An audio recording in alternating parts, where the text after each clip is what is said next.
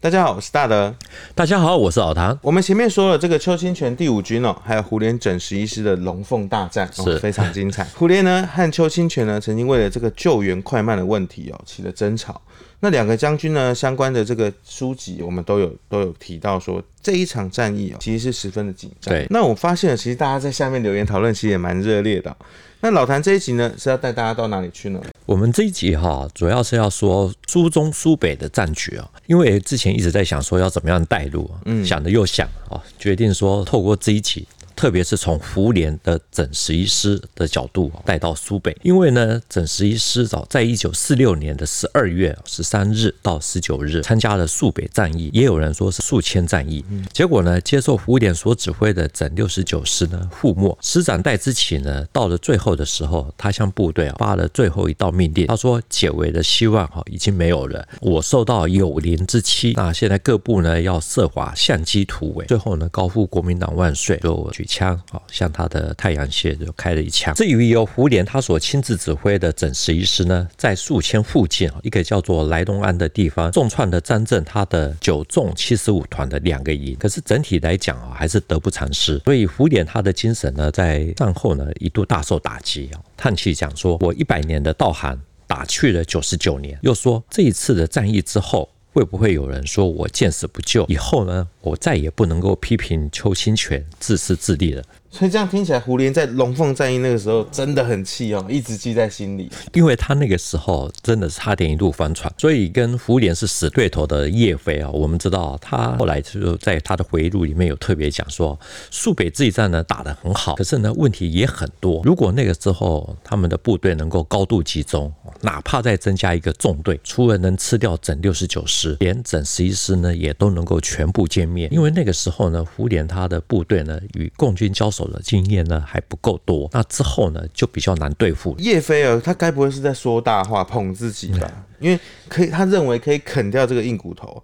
不过呢，叶飞他说这话，其实也说明了这个部队在作战的时候，其实作战的经验是非常重要的。是蝴蝶呢，其实他很快呢，他在后来还是恢复了他的道行、他的功力。叶飞他会这么的说啊，主要是在整六十九师遭到包围的时候。整十一师呢，他也意外的遭到了夜袭。后来根据做过经防部司令的尹俊他的说法，整十八旅等等哦，那个时候曾经哦遭到了数波的攻击，战斗非常的惨烈。他还讲了一句话，他说：“使我整十一师自顾不暇。”才打完龙凤大战的这个两个月的五连哦，就面临和邱清泉一样的状况哦，难怪他会说以后再也不能批评邱清泉了。比较好奇的是哦，戴之奇将军的名字对我来说其实算是有一点。认识，但是又很陌生。黄埔二期的戴之奇，他是贵州人啊，陆军大学第九期，也是国民党三青团的中央委员啊。他的整六十九师呢，是广东部队啊，很被广东人，就是广东出身的薛岳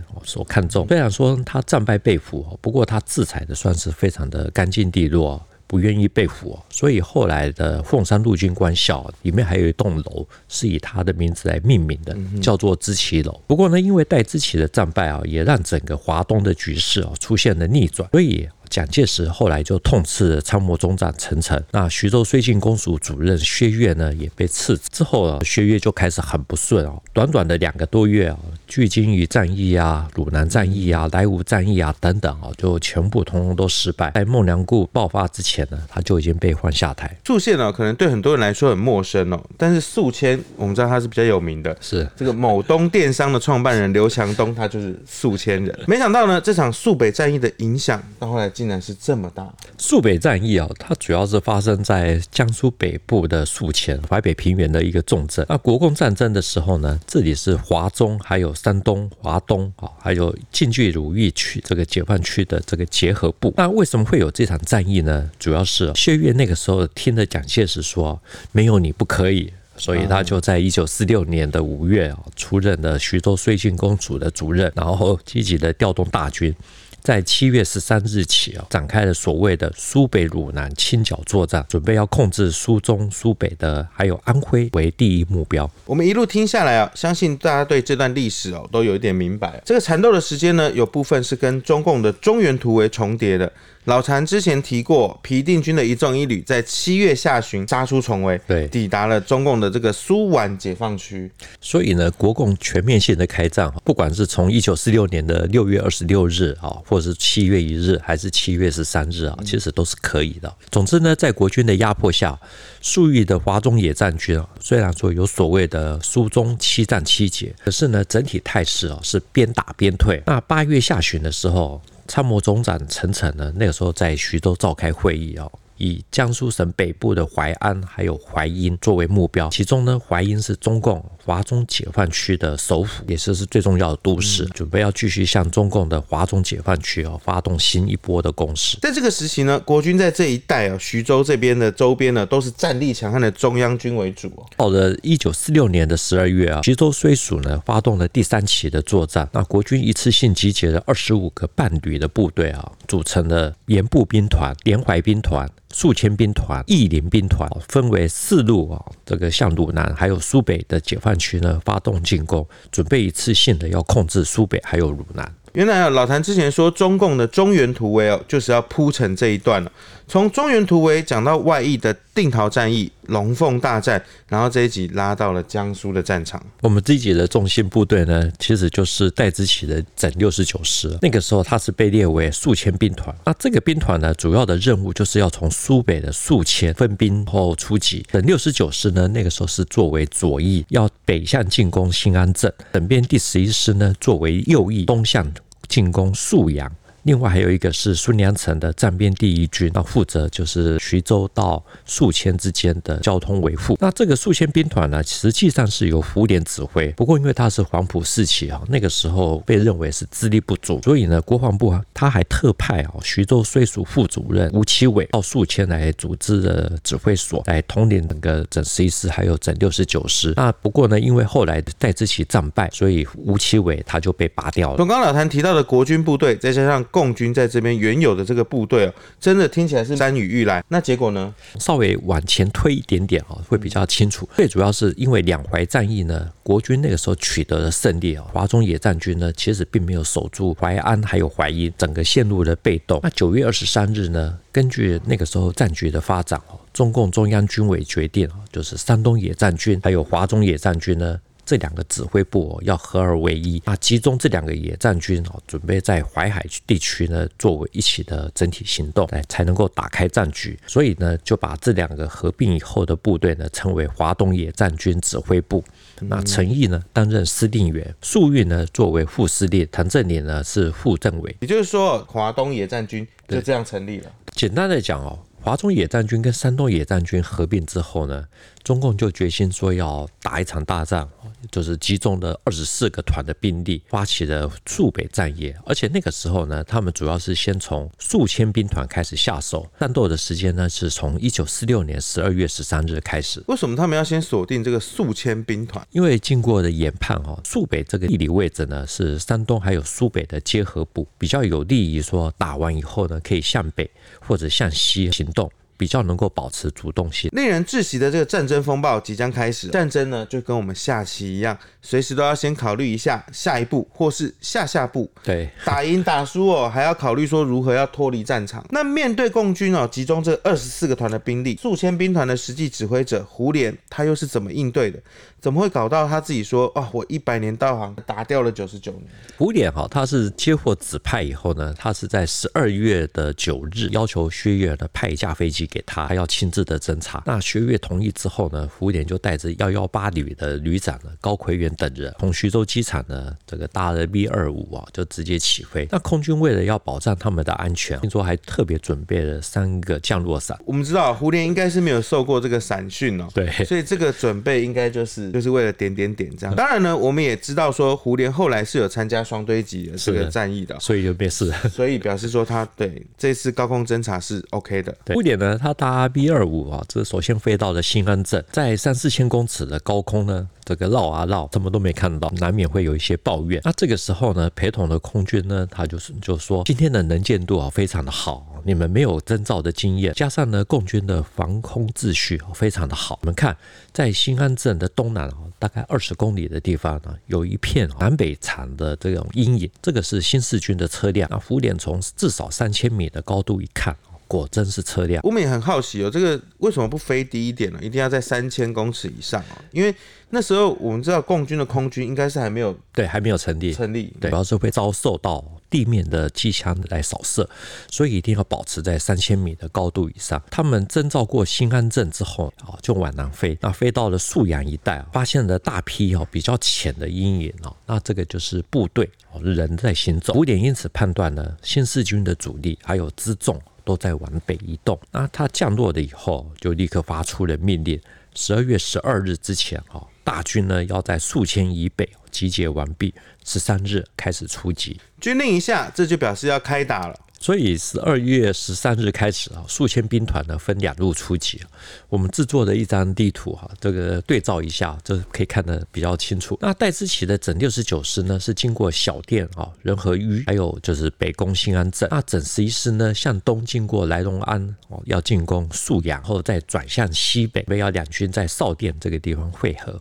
有点像龙凤大战哦，分为两三个主战场。那这一场宿北大战呢，我们这边要先说明整十一师的部分。首先呢，大军是从十二月十三日出发啊，十四日下午的三点，整十一师的第十八旅第五十三团呢，他们的前卫，他们的团长呢是后来担任经防部司令的尹俊啊，他们在来龙安西南侧发现了共军在构筑工事啊，而且呢这里有一个砖厂，是一处大土堆，建筑了这个构造的有大概半永久性的工是。还有交通壕啊，这些掩蔽布啊等等啊，都非常的周密。那整个掩体部呢，据说那个时候是铺了一层棉花，再铺上一层的土哦，就可以重复铺厚达一公尺以上。那根本就不是八一炮可以摧毁的，因为这里是以前的老解放区啊。啊，日军呢，听说以前也曾经在这边出兵过，打过的来东岸，结果最后挫败而回。这么坚固哦，难怪会有这种半永久性的工事存在哦，一定是在这边经营了一段时间哦。相信呢，也不是短短几天就可以把它做好。尹俊他的五十三团呢，还有跟整十一旅的三十三团呢，那个时候是一起进攻，可是呢，遭到了守军的顽强抵抗。那个时候呢，担任哦三十三团连长的廖明哲，在他的《寥寥人生》那本回忆录里面提到，他们遭到了强烈的抵抗哦，是他之前哦在鲁西南所未见。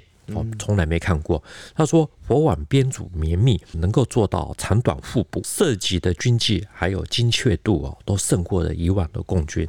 那因为冬天呢，天黑得很快哦，所以他们也很快结束了战斗。呃，负责守卫的华中野战军第九纵队第七十五团的第三营，那经过了几个小时的打击，因为伤亡过重，所以那天晚上呢就被司令张震哦给换下来，改由第二营来负责。用一个营去换另外一个营，共军的阻击战听起来似乎都是用小股兵力去做应对，重点防御。那根据尹俊上将纪念级的说法，这来龙安其实是一个非常小的一个村落，不是什么大的村寨啊或市集啊。可是呢，它是通往宿阳的一个必经之路。那共军也知道这边很重要，必须要设防。可是那个时候他们的兵力啊还在集结调动，所以那个时候是由张震他的第九纵队。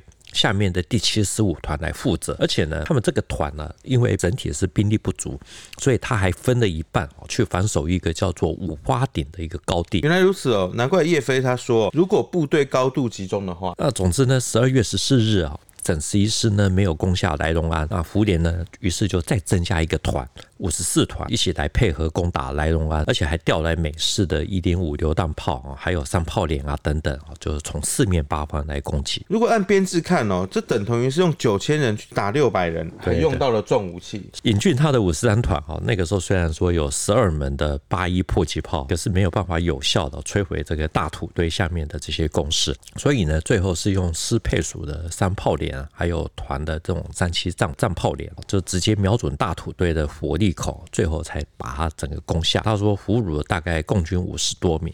用重炮来破坏对方的火网支撑点哦，还拿下了俘虏。哎，在廖明哲的《了了人生》这本书里面啊，就提得更具体啊。他说俘虏的四十七名，大多数呢都是二十多岁的年轻人啊，而且是穿着新的环棉军服，拿的是日军以前用的轻武器，使用前日军所持的轻武器，这又是什么概念呢？为什么会特别去提？那个时候共军的武器啊，其实还不差，而且这些武器呢，应该是抗战胜利前后从日军手上所获得的。我觉得担任过陆军空降特种作战司令，还有十军团副司令的廖明哲，他的这本回忆录呢，其实是很有意思，里面说的一些过去啊，大家比较不提的事，例如他讲到说，攻占来龙安之后，专内的民众呢，没有一个向他们示好，而且呢，还协助隐藏共军的人员啊，还有物资。他说，匪话之深，比他在鲁西南看到的还要深啊。所以呢，他也感慨，他说这里听说是老解放区啊，今后在这里作战嘛，军民的配合一定很困难。那现在各省县呢都组织了还乡团，那到底能够起哪些效应呢？等于说他心里面也有一些问号。想起前一集提到龙凤大战哦，这个整十一师整十一旅的旅长杨伯涛说过，战后胡琏召集大家开会检讨，其中一项是国军只有在军事上的进剿。在政治上的对垒，国军还远远不行。讲到这里啊，我们想到就是以前也有一些朋友说，能够能不能讲还乡团？对，我们也许啊有机会也可以做一集。其实我们知道说这个讨论啊，有时候讲到最后会触及一些比较深水区的部分。对，那我们就请老谭呢，这个好好整理整理了，再聊这个还乡团了。我们先回到现实战场上，这次的攻坚战哦，也似乎跟邱清泉第五军在龙固集一样。有局部的优势，却没有办法做到像摧枯拉朽的这种地步。我们应该讲说啊，就是对日抗战，其实国军就是以守代攻，守优于攻。所以就算是后来获得了美国援助的武器啊，可是呢，你在进攻方面都打得都不是特别的顺手。这个在廖明哲他的回忆录里面也提到，他说第一天没有打下来。多少与部队的协同，还有攻击企图心不够，都有一些关系。这些应该是哦，这个晚年的回忆录里面哦，可能比较敢写哦，他应该也是蛮遗憾的，就是因为兵贵神速，没有能迅速攻下来。就导致了这个战场的变化。因为攻击来龙安并不顺利啊，耽搁了两天啊。在《胡琏与十八军战史》这本书里面啊，就提到说，整十一师呢为此投入了更多的兵力啊。那后来就导致了整十一师跟整六十九师的距离呢就拉大了。那两支军队呢就有被切割的机会。那我们讲的更明白一点啊，其实就是整十一师呢也因为这样子差一点点就翻船。胡琏被称为狡如狐，猛如虎。他的整十一师差点在肃北翻船，殉职将领戴之奇，他的广东部队整六十九师应该就更没有办法幸免了。这到底是怎么回事？其实，在之前啊，在他在制裁之后呢，他的左轮手枪呢，那个时候后来被九纵的司令哦张震他给珍藏。到了一九七九年啊，他才很犹豫的对挣扎了半天，才依照规定呢把他给上缴。那所以呢，我们这边呢可以从张震的角度哦来说这一段故事。其实我们也蛮想要知道说，从张震的角度哦是如何来看待这场肃北大战的。根据哦张震他的回忆录的说法。那个时候呢，华中野战军司令部判断认为说，国军他的主攻方呢可能会是五花店啊，因为这是这个地方呢是宿迁呢到新安镇啊中间的一个高地，那所以呢，他们必须就是九纵呢必须要在那边也要加强防御力量，那因为他的部队不够，这个所以七十五团呢就派了另外一半。在这个地方防守，那准备要替山东野战军他的主力部队啊，就是第一纵队还有第八师呢，要替他们争取一些时间，方便他们从陇海铁路南下。也就是说呢，这个华中野战军哦，他必须要拱卫住这个交通线，对，才能够让这个要来合流的山东野战军顺利的南下。那张震讲哦，在宿迁通往新安镇的宿兴公路呢，他们在五花顶守备的部队啊，后来看到了整六十九师哦。频繁调动，那判断呢可能要撤退，觉得说应该要采取相对应的行动，所以就向野司呢做了报告。那于是呢，粟裕就立刻命令山东野战军的一纵还有第八师啊，这个时候他们已经要到了，对于小店子这边的南北地段呢实施突击。那我们对照地图呢就会更清楚啊。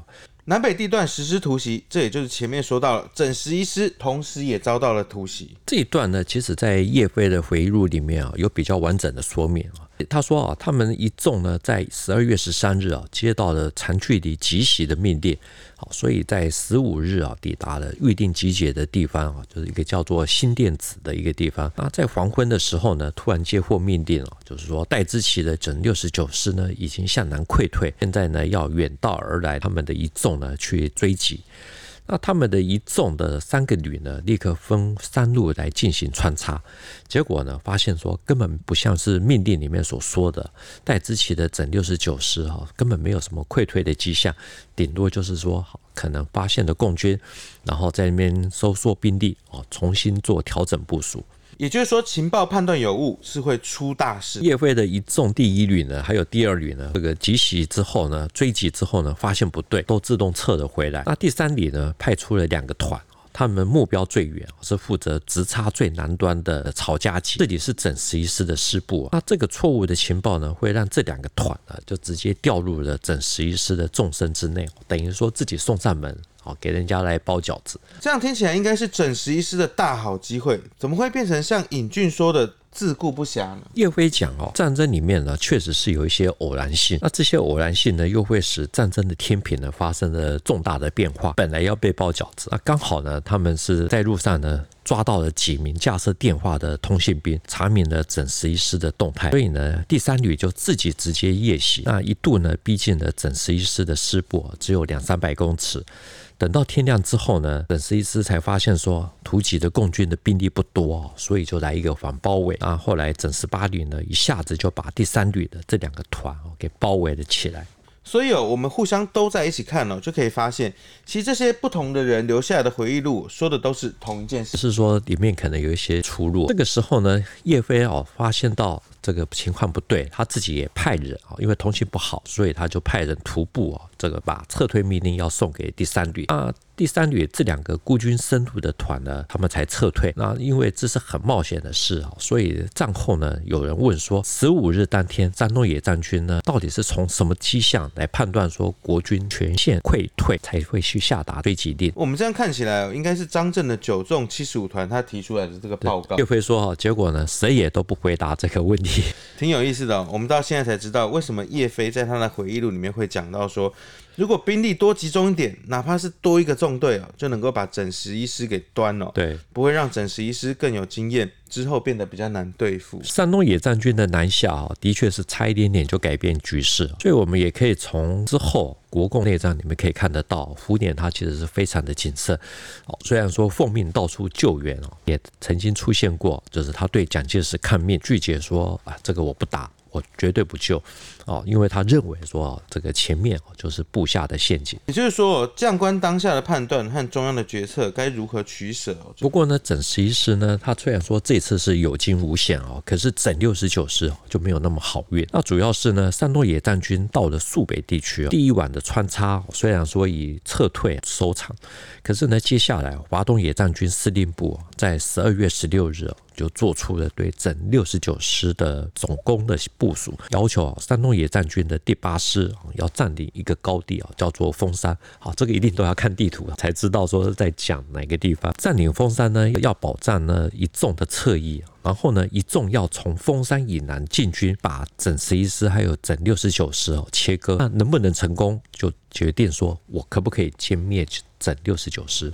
好像这整六十九师的这个结局哦，已经在冥冥之中已经被注定下来。其实呢，中间呢，胡琏还真的是差一点点。救援成功，可是呢，就像叶飞说的，战争有它的偶然性。那我们看他的回忆录，就提到说，整六十九师被围困了之后，整十一师强力救援，打到占领峰山的山东野战军第八师呢，不得不撤退。啊，后来呢，也有人要他这个一纵呢，直接也撤退。啊，他一听呢，他就跟山野前指负责同志大吵。叶飞说啊，大白天的一万多人撤退啊，等于是在送死。如果要撤，至少要等到黄昏以后。山野前前指负责同志啊，就直接挂了电话。那他则是怒甩电话。这一段呢，其实是非常的精彩啊。因为时间有限，我们就只能留到下一集。这场苏北大战呢，老谭从胡琏损失九十九年的道行开始说起哦。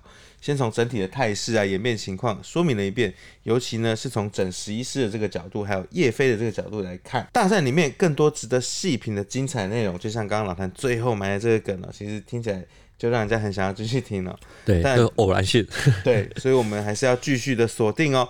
今天的节目呢，就到这边。谭兵读武新闻历史的汇流处，军事是故事的主战场，只取一瓢饮，结合军事历史跟人文的节目，除了在 YouTube 上面观看之外，欢迎大家呢在 YouTube 下面给我们留言，大家互相可以交流，也能用 Podcast 收听。欢迎听众们到 Apple Podcast 上面留言跟五颗星的评价。再次谢谢老谭，谢谢大家，我们下周见喽，拜拜，拜拜。